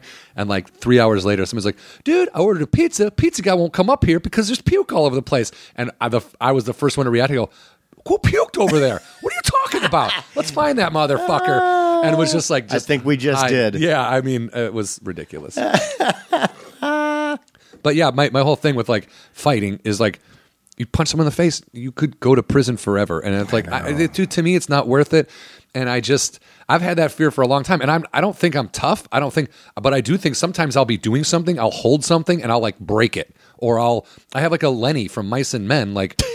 I'm serious. I was doing something with a glass pipe I was trying to clean. No and- puppies for you. And I didn't think I did anything too bad, but I just ripped this piece of glass right. I Yeah. just separated it, and I was like, "Uh, okay, monster. Like, why did you do that?" It was just weird. You have special strength when, when need be. Yeah, but that's what I'm. You Right? know, That's so so like a superhero But if thing. your adrenaline's all up, and I just fucking throttle you in the face, Yeah. and all of a sudden it's like, oh, I killed Brian because I wanted to punch him. Well, because of the hat thing, but the the, the thing, the, but the thing is, is I, what I think what where that becomes dangerous is those punches, that type of power. It doesn't come from that moment. It comes from all the moments you never did anything. Is all it, it builds up. I truly do believe that You're you're pent So up and you're, angry punching- as shit, and you're like you're punching 19 people who have Yes. bothered you in, Yep. in the course of your entire life. Yeah, so you're getting 19 times one or whatever, you know, Yeah, that don't- punch. don't do the math, but yeah, yeah. yeah, because I'm not capable. Clearly, Common Core. Um, I would fail miserably. I check out my can't help my kids with math. They ask. Oh, they've changed the way math is done, and I, I appreciate it and I respect it because it's an outside the box thinking, but it's also outside of my box of thinking. I, I, I can't get back in the but game. did your parents ever help you with your math homework? no, but they, no, because the whole point was like you know you, you sink or swim. Yeah, because they didn't know what they were looking at. Like uh, that. probably. That's Now the that I'm thing. looking like back on it, my they parents also could help me forget. read because my parents could read, but there's Yeah. no fucking way I could take math homework to my dad and go, "What is this?" He would go, "I have no fuck. Look at the answers in the back of the Yeah, book. What when are you, doing?" check out, you check out. Like you, you, it's a survival thing in school where like you learn the math unless you're gonna, unless you move on to be an engineer or something that requires math for most of your life, And- then you can stay in the game. Like my wife, again, rich, smart, all the right things. She can help them. I cannot. I, I there's so many times I'm like, you're gonna have to ask your mom. Now this is, t- I'm telling a second grader this and a fifth grader. But also, your wife has the brain that can process something, and even if she might not know it by looking at it firsthand, she can figure it out. Like Yeah. she'll go, her brain will do the the work. I look at that, and it's like looking at a foreign language. I'm like, I can't read Yeah. that, so I'm just going to look over here. Like, It's they're all really difficult word problems. That's how I look at everything. So they'll, they'll my kids will, will be like, "Listen, can you help me with this thing?" And I'll look at them and be like, "What? why are, No, why are, why are I trains know. even I leaving DC at four o'clock? What what is this? And How are they related to apples? I don't know. I, I, I- I can't. I don't know Yeah. how to get to seventy-two. I'm Yeah. totally sorry. Yeah, and, and and like you said, unless you're doing a job that requires math, and don't give me that line of bullshit that's like every math teacher in every profession you're going to need math. I'm like, uh, no. I raised my hand once. I go, what if I want to be a janitor? and this guy goes, No, they, then they say, "Well, that's why." well, no. They go, they go, yeah, you're gonna you're gonna need to mix chemicals together. You're gonna know ratios, otherwise you're gonna poison yourself by mixing chemicals the wrong way to mop a floor. I go. I've mopped plenty of floors. I've never measured a chemical in my life. They're like, "Well, that's dangerous. You shouldn't." I'm like, "Shut up." In defense of those people, even though even though the argument was off base, They were trying. um, no, it wasn't even that. They, I think they just they didn't tell you properly. Math for the average person, i.e., you and me, that is uh, it's like lifting weights of the brain. It's just it's it's actually an exercise Yeah. for the brain that helps the brain in critical thinking. That's Yep. what it's about. Yeah. The thing is, when I now I know that, and it pisses me off that I didn't really know that back then. It was just do your fucking homework, Yeah. and do your math and pass your not my parents, but like school was Yeah. like do your homework, pass your test, get the fuck out of here. yeah, we're and, done with and you. then go take the next math class. Yeah. Like, uh, yeah, not realizing that that's what it- it's there to to help you with critical thinking long term, which is why I'm not a critical thinker. I was just going to say, man, I don't think I have that like long term critical thinking thing. I'm just like, I like to react quickly. So listen, when you have your kids on accident, just remember Yeah. that that's extremely important. Remember that part of it, and you'll be totally fine. well, my kids are going to be hat kids, so it's not going to matter. because I am obsessed with hats, man. if I don't have a hat near me at all times, I freak out. I actually am. Even when I don't wear hats, I, I really would prefer. If I in any given situation, I would prefer, and I'm like you, I don't wear them on stage, but I would prefer, given the situation in daily life, to wear a hat. I always have been though. I should say, I should clarify. I do wear hats on stage, just not usually when I'm like I'm going Not a big performance. You'll wear hats like if you and I are just if, doing I'm like doing a, bar whatever. show or Yeah. whatever, but if I'm doing the Hollywood Improv, or I'm usually if I'm at the comedy store, I, I don't I don't wear a hat. I don't know why. I, it just feels a little a less event for you. professional Yeah. and But would you say that on average, if you were given like if you were going to leave the house, hat no hat, you most likely would lean towards grabbing a hat? I would do that only. I would take the hat with me only because my hair sucks. So it's like at any given point, I could look in a mirror and go, "Jesus Christ, cover that up," and I need a hat. Is So that it's what turned you into a hat person, or did you just like hats? See, I was just fascinated with hats growing Oh. I've always, I've always loved hats. I've always loved hats, man. I mean, I, I remember having like a Mets hat and a Padres hat because I liked hats so much. Yeah. But, I'll, but then I still have, I still have. I should fucking take a picture and send it to you. But I have a Cubs hat that I got at McDonald's with a Happy Meal in 1983. That's awesome. uh, I ended up wearing it till the bill cracked down the middle and folded perfectly. And when it got so loose that when I, if I put the bill in my pocket, the hat like draped down. Do you know what I mean? Yeah, yeah, yeah, Like yeah. it was, it is was the most comfortable hat I'd ever had. I put a Grateful Dead patch over the C at one point, and I wore I wore it to like every Grateful. It was with me when I got arrested. I wore that thing nonstop for years, and I still have it. But it's like like a frail, you know, like an old concert T-shirt Right, that you can right. see your nipples through and everything, Yeah. and you're like, you, you have to be so careful with it. Like, Yeah. it's like that. So I just kind of have it like in a box, wrapped up. I don't know what to do with it. It's going to be next to your casket, so don't worry about it. I was, That's you another know one what? of those things. That's If- one of the things. If I right? would, I had a friend who who passed away uh, shortly after I moved out here, and if I would have had the money to go to his funeral, that hat would have been in his. oh really? You would have given. You would have done. I would that? I would have put Okay. it in there. Yeah, yeah. So I for mean, sure. in all honesty, because the thing is, is like you either you. Here's the thing.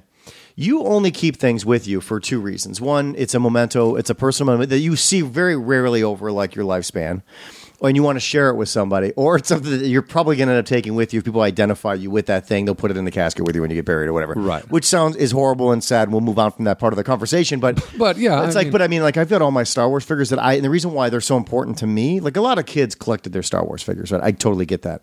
But during my my, um, I was a child model, which I don't, I don't want to. I'm just not a brag. It's embarrassing to say out loud.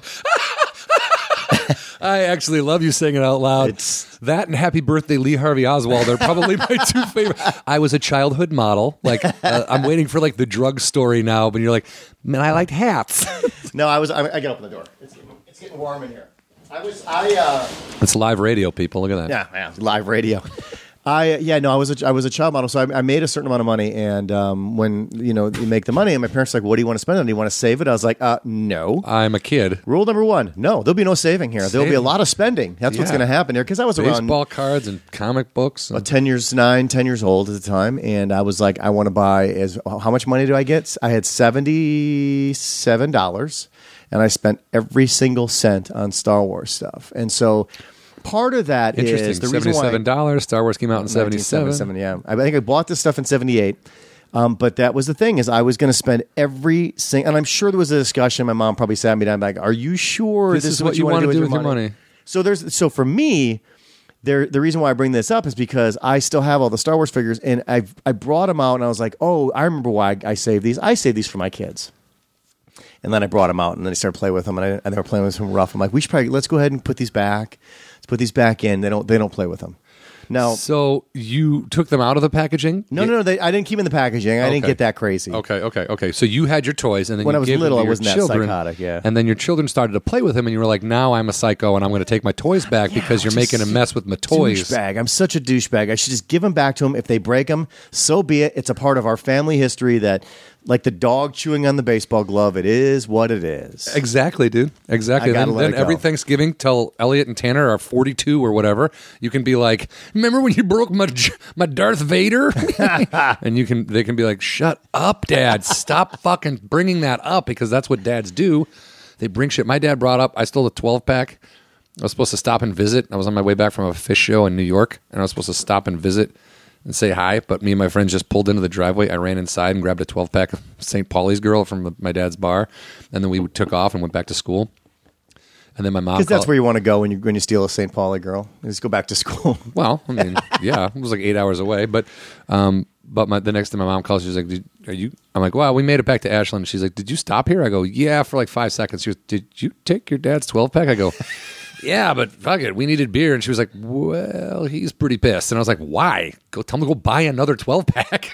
and then like it, it was something that he just brought up every chance he got to the point where I opened a birthday card in front of him once and it had money in it, and he goes, "I can buy a couple twelve packs with that." And I go, "You know what? Here, here, here. Go buy your own fucking twelve pack. Here's some money." And I like tried to pay him for it. He was like, "Well, no, I don't want. I don't want your money." I know you just want to complain forever. That's exactly what he wants. Yeah. That's the payback, dude. Yeah. That's he Yeah. didn't. He never wanted the. You could have drove. You could have when the minute you found that out, you could have driven that twelve pack back that day. yeah, he would. It doesn't matter. I'd still be hearing about it. You're right. It doesn't right. matter. The sticky fingers. The minute you took that, it was th- that was his way of saying, "Ah, this is this is going to be. Yeah. this is what I'm going to get out of this from here on out." I mean, every car I crashed, that that was just a uh, oh, man.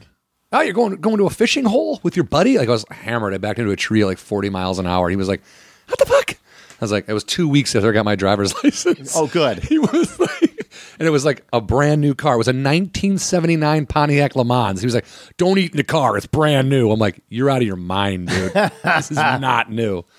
It Wait, seventy nine. was a 79 car, but I was driving in the 90s. Okay, but the car was not brand new. No, my dad kept saying, "Don't eat in the car. It's a brand new car." I go, Oh, it's a brand new. 1979 Pontiac. How was that fucking brand new? Did it? did- Was it in? Was it in pretty It sweet was in condition? pretty consider- sweet condition. My dad Okay. took real good care of the automobiles we had. He liked cleaning the car. He liked. Uh, well, when I started getting caught drinking, he liked me cleaning the car. that was real fun. Fucking waking up to that guy at like six in the morning on a Saturday after you drink a bottle of Finlandia and pass out on the bathroom floor. He was like, uh, "Get up!" I was like, "Oh God, this is going to be the worst day of my life." I don't want to claim ignorance here, but I am. Uh, what is Finlandia? Oh, it's vodka. It's Oh, it's okay. a cheap. My buddy Glenn had it. He stole it from his dad, and we went to my friend Kelly's house, and we drank a bottle of fucking. And I didn't know. I was like, I remember going, "Oh man, this burns." And my buddy goes, "You should mix it with something." And I was like, "What?" And- then like I got halfway through the bottle and was like, "Boo!" and that was they just basically. Took me home and I couldn't get keys in the door, and my dad was like, "What the fuck is wrong with you?" And I was like, "What's wrong with you?" And he was like, "Okay, here we go."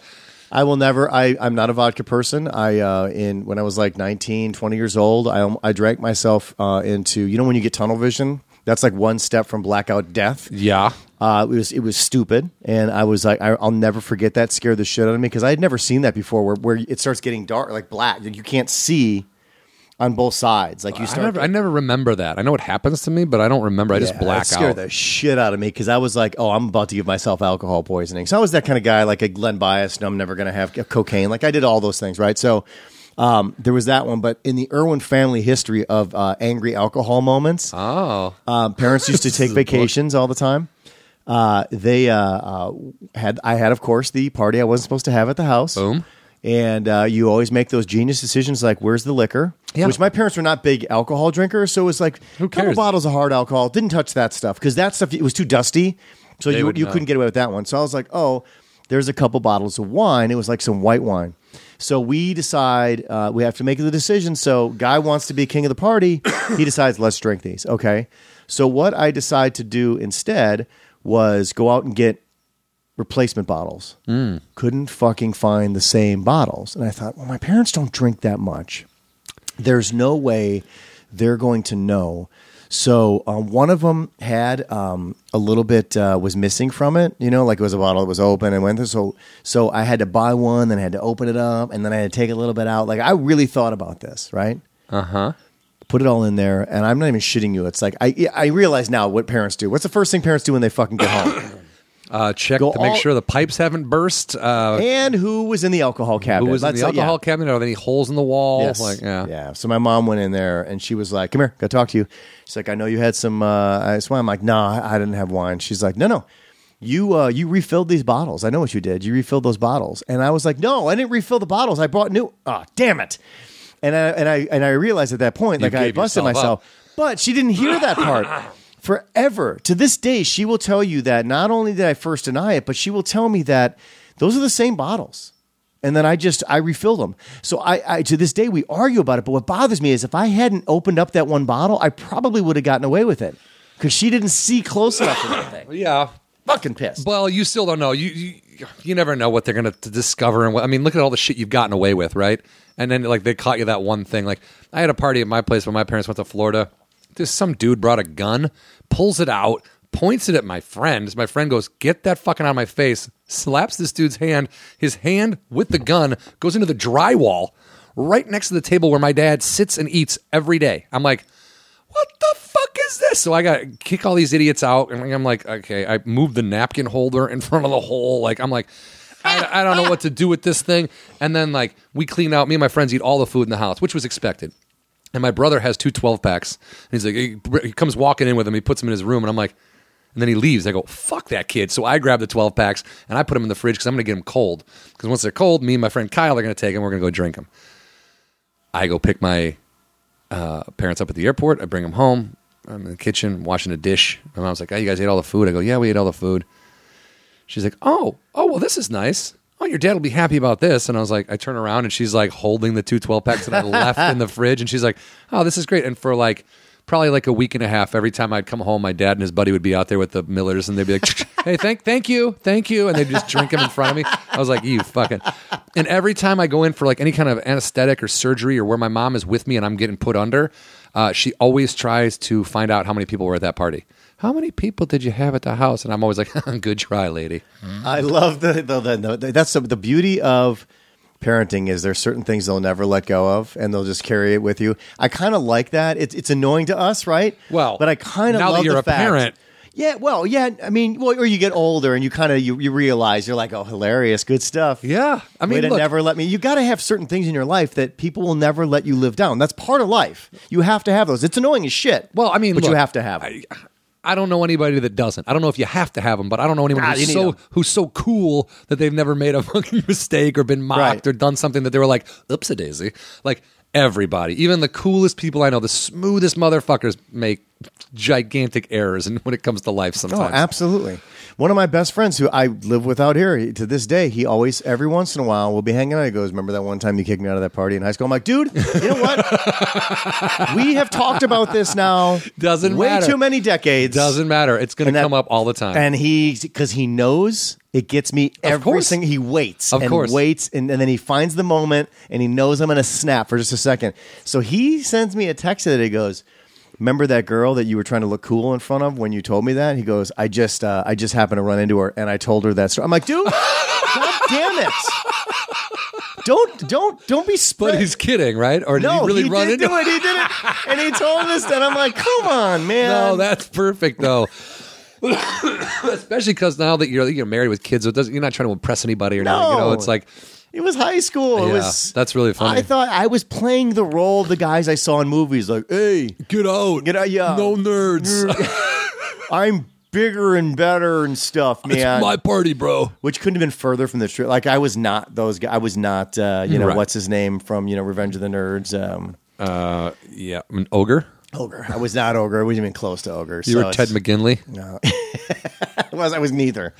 I was closer to the nerd all the time. So Oh, oh yeah, are we? Well, I was going to say. Are we what? I was going to change total subjects because I had a, a Yeah, you can- an interesting thing happen yeah, to me. yeah, absolutely. I went to a dinner party on Oh. uh, Saturday night. a button-down dinner party. I did wear a button down. you did wear button down. Mm-hmm, okay. Mm-hmm. What? No jeans, no jeans. Dress shoes, no dress shoes. Like brown how- brown jeans, gray Nikes, good good nice clean crisp clean. So they're clean, tennies. Yeah. Okay. And then uh, the better tennies. Yeah, and then my nice dress brown jeans, and then a gray button down with a blue undershirt that you could see a little bit of. Very. And uh, is an- and, a, and a watch, my Nixon watch. So this was an important dinner party. This was Well- not just uh, going to hang out with friends. My buddy Tim, his uncle, uh, lives in I guess uh, kind of over in this area, but uh, he's the documentary filmmaker. He made the movie Hype, which was won a Sundance Award for best documentary. is, it dan- is it the dance thing? It's about uh, the Seattle music scene. Okay. The decline and fall of the Seattle Okay. music scene, essentially. Not the decline and fall, but the rise and later part of. I can't believe I haven't seen that. How, how- It's it came out in ninety seven. okay, so it's it's my pre-documentary days. Okay, yeah, yeah, so but it's why I haven't really good. But since then, he's won an. Emmy for a, a documentary called Art and Copy. He did a documentary called Surfwise about a surfing family. He did a, one about graffiti. He's done, and he, then he's edited for like uh, uh, who are the guys that made American Pimp? Um, the uh, two black guys. They made um, All right, easy. no, they made um, that Johnny Depp movie too, Jack the Ripper. Okay, Ah, whatever. But those guys, the brothers. yeah, they're know. they're brothers. I don't Well, know. Are they brothers? I don't know. Can't remember their Friends. last name. Best friends. anyway, um, he worked with those guys and, and did a bunch of stuff for them, and he's edited stuff and, and like I said, makes his own his own documentaries. But he was having a dinner party at his house that was being hosted by a friend of his, technically, and his friend is the lead singer of the Presidents of the United States of America. Lump sand. Yeah, exactly. Going to the country, going to eat a lot of peaches. Yeah. So it was kind of his party, but Now, did you sing that to him the minute you met him? the, actually no. Good, Um, because that would be annoying as shit. well, yeah. But my buddy Tim was like, dude, you guys should come to this party. We get there and Weird Al is there. Oh, come on. Just fucking chilling. How long you been holding on to this story to tell me? Uh, this whole show? I mean, I guess I just kind of thought about it right now because it just happened Saturday. But uh, but I knew he was supposed to be there. But you never know when you hear you're that. You're right. like, okay, yeah, because Duff McKagan was also supposed to be there a- the night after he played the Troubadour with Guns N' Yeah, Roses. We all know where that would have fallen so in the I- category of excitement. Oh my god! I would have yeah. been like, "Hey, dude, how was those shows last night? Let me suck your dick." Like I would have been all over. Go, go to the. Peaches country. No, no, wrong, wrong guy. I'm, I'm so confused and scared right now. But so Al's at this party, and like you know, I'm he's talking to people. I'm not gonna. It's not a big party. There's only like ten of us there. You know, fifteen maybe. Um, and Doug's got a nice place, and we are hanging out, and, and Nicole had never seen the place, and Tim was there, and we were hanging out, whatever. But then, so I'm like, I mean, how do I bust into? Because I've seen Al since we did that commercial together. We did a Radio Shack ad together. Since then, I've seen him at the farmers market, but I never said anything to him because it's awkward. He's with his family. He's trying to buy fucking produce. I'm like, I don't want to bother the guy. So I'm like, how do I talk to him with this thing and let him know that we've worked together so I don't seem like a crazy person? And then Tim did it. He goes, You and John did a commercial together. And he's like, Oh, oh my God, uh, cousin Bob or whatever. And we, and then that was it. And he was like, fucking the coolest, nicest. I mean, just the surrealness of like me and Nicole standing there and like, Al just having a conversation with us about stuff and like chuckling at my jokes, and I was like, "Oh my god, this is!" And then he like took us outside, showed us his Tesla. He got a new car. I was like, "God, this, I fucking love this dude!" Like, And what, I just want to be clear for anybody here that's listening to this and maybe like 25, 27 years old, you don't understand the impact of what Weird, Weird Al. we wouldn't be sitting here today without Weird Al. Weird, Weird Al, uh, when when he first hit the scene, uh, he was crushing it. I mean, the guy was a mega star when he hit. and you can thank and Michael Jackson is a huge reason why when when Weird Al was like, "I want to cover Eat It, I want to make it a song called Beat It," and Michael Jackson signed off on that. Mm-hmm. Every other big name was like, "Oh." Look what it did. I mean, it, it it helped them in the long run. Do you know what I mean? The only person that was ever angry about it was Coolio, and that's because he was deranged.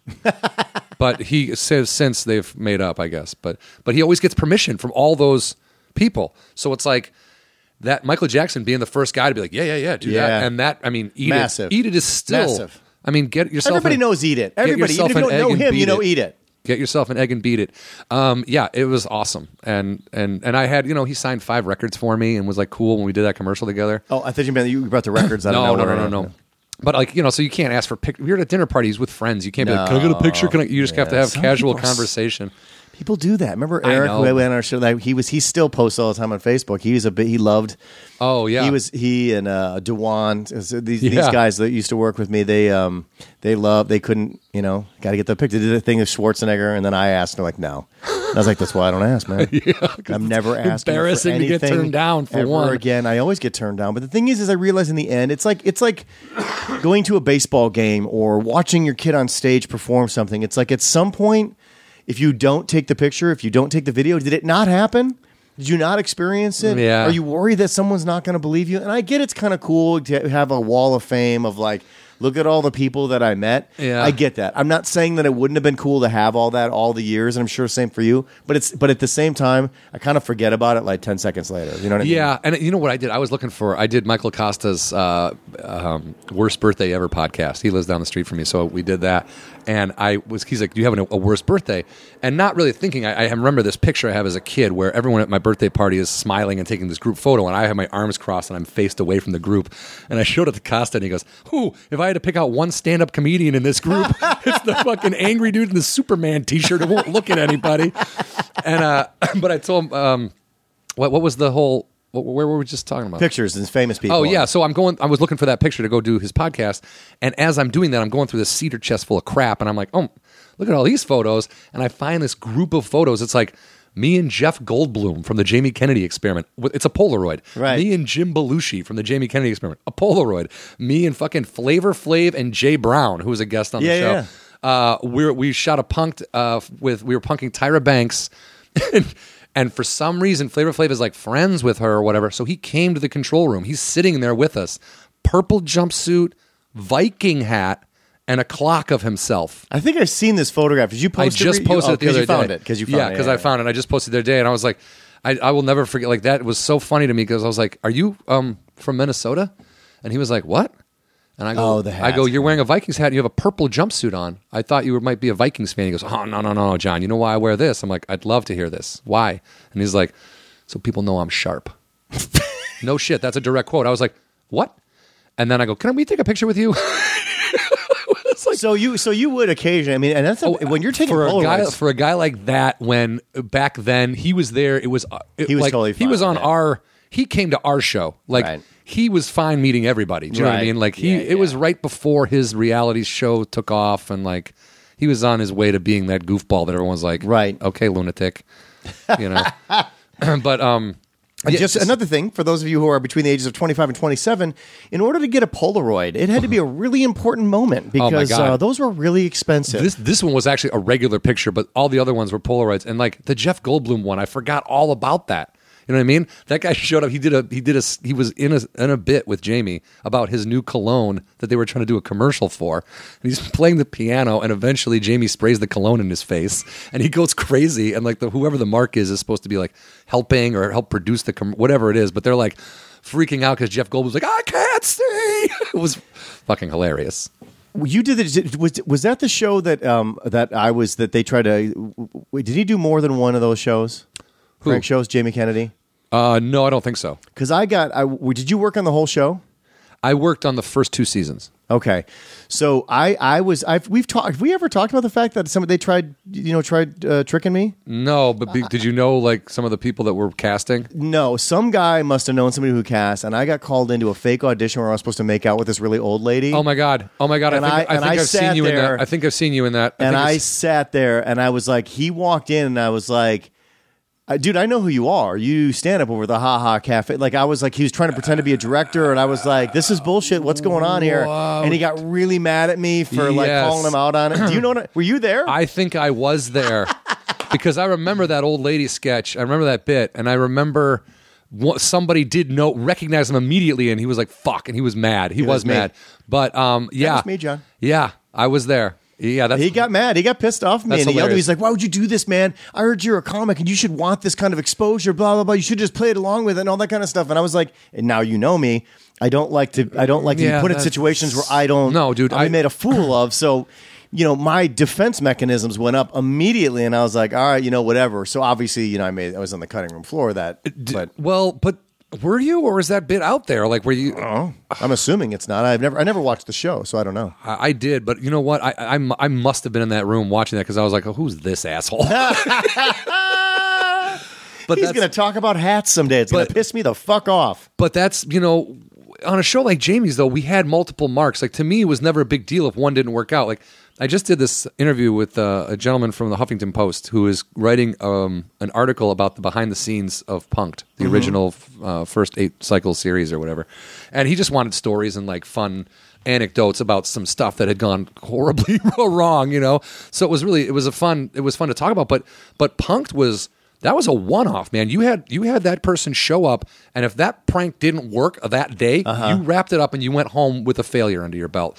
Jamie Kennedy, we had it was like we had we'd set up five people to come in eleven o'clock, eleven thirty, you know, whatever, and then To get the best one. yeah, and then we would either, and if they were all awesome, it would be a montage of of all the bits how, how they went, or if we had one that was like really fucking good, then we would that was be the one that and I say we, I was a PA, I had no mm-hmm. decision making in this show at all, but but yeah, so me once I realized you do like all the prank shows I've done, like that Disney Code Nine thing was like it was a one off. Look, those were intense because they had to work. But they were extremely elaborate, and we had to. You, you, you know what I mean? You couldn't really Yeah. reset those Exactly. because of some of the gags that we were doing. we yeah, were destroying blowing stuff shit, up yeah. and yeah, but that's how and that's how a lot of punked was. That was punked was a lot of destruction, you know, Yeah. and and blaming the the mark. But so you couldn't like yeah, we just blew up a car. Now we got to go get another one and blow it up again because we have another mark coming. Right, no, right. You can't do that Yeah. shit. You know, we we did run the same prank. Uh, if it didn't work on somebody, we'd run it on somebody else, but that never aired. You know, we, the failure never aired, so it didn't it didn't matter. But um, I forget why we were talking about. Oh yeah, because oh the one off and, and hidden camera being so fucking intense. No, you were saying you couldn't understand why he got so upset about it because Oh you yeah, had five more. Yeah, yeah, yeah. Why would he care? Because it's not. And, and what I know now about that show is that the casting department, I think, was just calling their friends. That's why. I, that's how was it like did somebody named Gavin get a hold of you? Was it like a buddy of yours? No, no, it was a friend. It was another comic who, Okay, who yeah. obviously knew somebody. Yeah, yeah, yeah, yeah. So, yeah, that makes sense, you know. But it was still. it's um, out there somewhere, dude. Yeah, I, I, God, I, I feel like I have, I've seen that. Yeah. Maybe it's on the outtakes of the Diva D, as my kids call him, Diva D.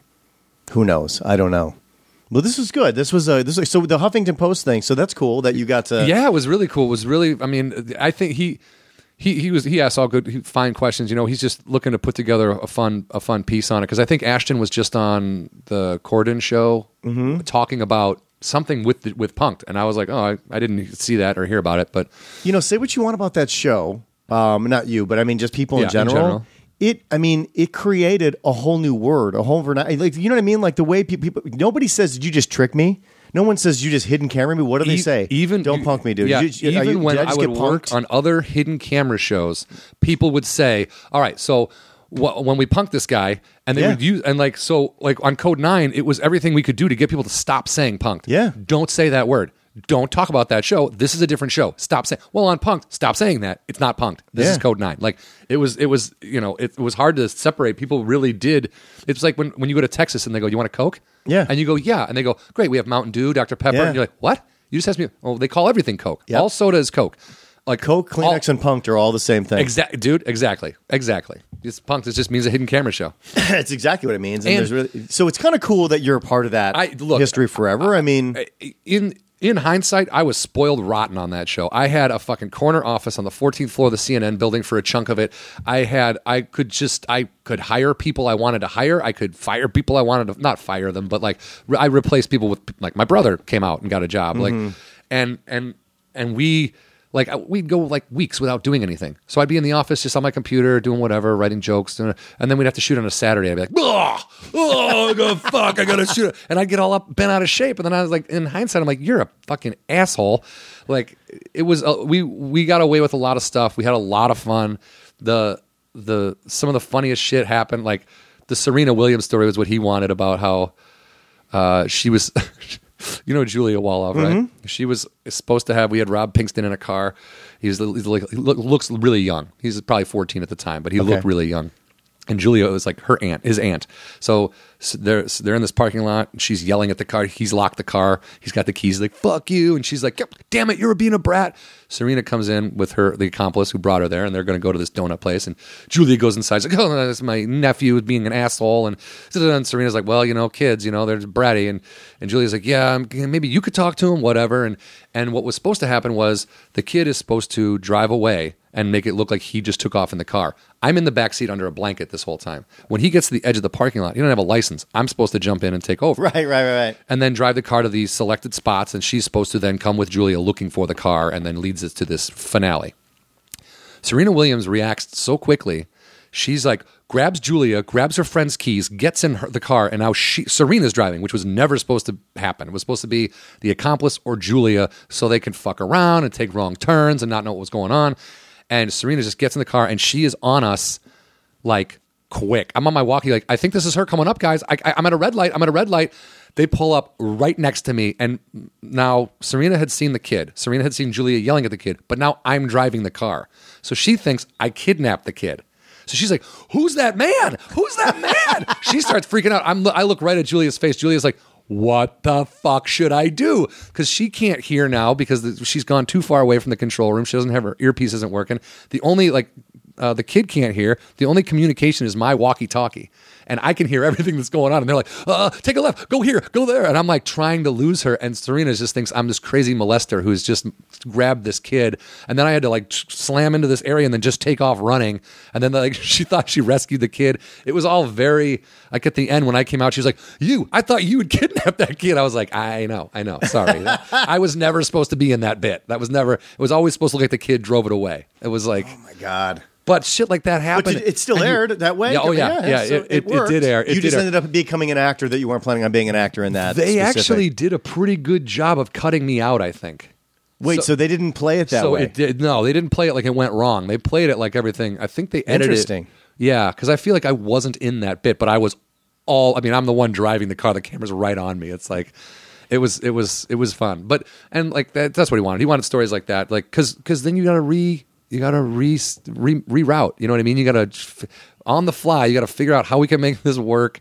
And and that was what I, I was. What I always say is that that Ashton and his his partner had a a good sense when I was always like, well, we got to get out there and reveal the, the bit's blown. They would be like, hold on a second. They were always a lot more laid back and like, uh, I was a little bit more frantic, but I also think they kept me on edge like that to because they somehow thought it was better for me. I don't know.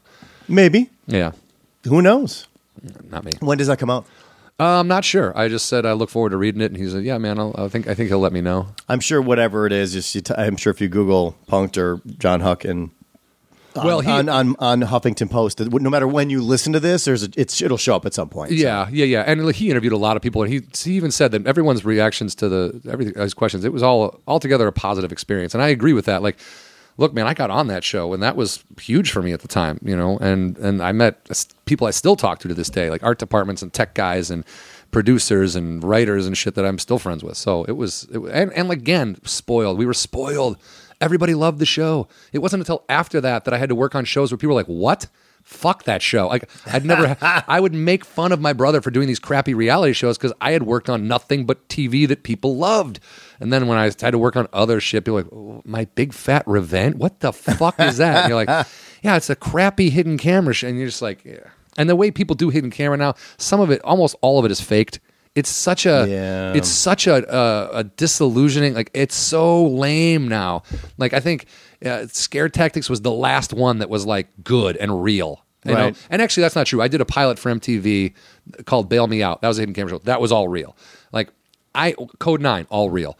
But then I go and work on other shows, and you're like, wait, the person coming here knows what the prank is. Like, why are we hiding cameras then? Let's just get the best fucking coverage and shoot a bit like that, and tell people we hit a cam. Like, it was just frustrating. But so the, the genre itself has kind of gone downhill. But I think there's still ways to make it entertaining. Well, it just evolves, right? I mean, somebody will come up with a new way. Yeah, yeah. Eventually. Yeah. For right now, they just want to create content and get what they want out of it. And again, that's welcome to television, everybody. Yeah, and it, you know what the American people don't know is what makes them the American Uh, people. true. But I'll tell you what they do know that baseball is real. Dude, baseball's real and, it is back, baby. We are a T minus, right? I think there's um, there should be some games actually on There- right now, there so we should probably start watching some baseball. They started games uh, at 9 a.m. this Yeah. morning, and uh, the Cubs and Angels play tonight at. Uh, so close to you, but are you, but you're not I going. can't, I can't go because we got to go to that Quincy thing, Which is not a bad thing. You're no, not, you're no, not no, being no. that guy. Look, I was planning on going yesterday, and I had to shoot something all day. So uh, they played one, pre- and I just saw the Cubs play the A's.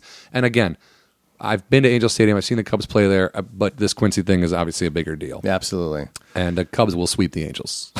so I don't, yeah. I don't have to worry about it. Well, all right. That was a good one, right? That was a great episode, guys. Uh, thank you for listening, and thank you for all the feedback. Uh, oh, not, forgot to read the emails. Hold not on. not just the emails, but um, uh, there is none. All right, continue. right. Go ahead. But also, like, uh, we got a lot of people that, that hit us up on, on Twitter, Twitter, a lot, yes. and that we appreciate that. We just do. It's nice to know that you guys uh, are enjoying it as much as we are because I really do like doing this show. It's a lot of fun. So, uh, yeah, that's fifty two. Ha, you hate it. oh, you know what my wife said about uh, the last episode? It sucked. She didn't No, listen. she didn't listen, Oh, so that's she said interesting. absolutely you know what nothing. Nicole has said about the entire show is that she hasn't listened.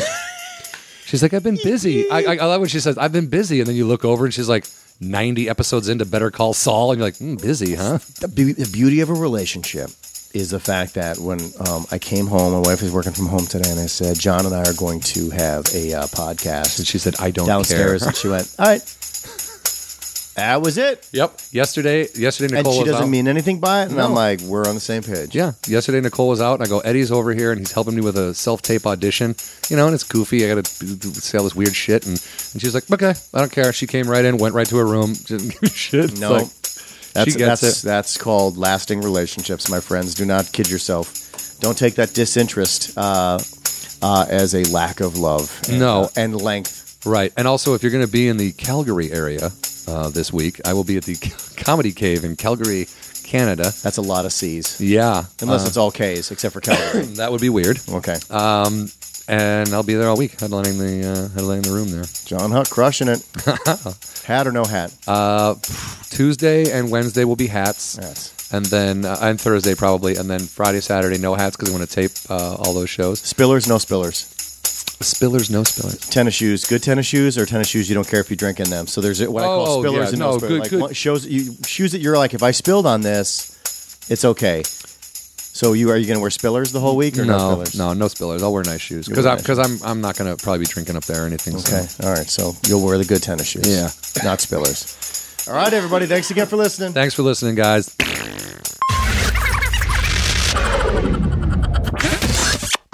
Thank you for listening to Hollywood Anonymous. Don't forget to follow us on Twitter at Hollywood Anani. That is short for Hollywood Anonymous. You can also follow John individually at John Huck and myself, Brian Irwin, at Brian Irwin on Twitter as well. Both of us can be found on Facebook. You can also Google us and contact us directly, Hollywood Anonymous guys at gmail.com. Thank you again so much for listening, and please don't forget to subscribe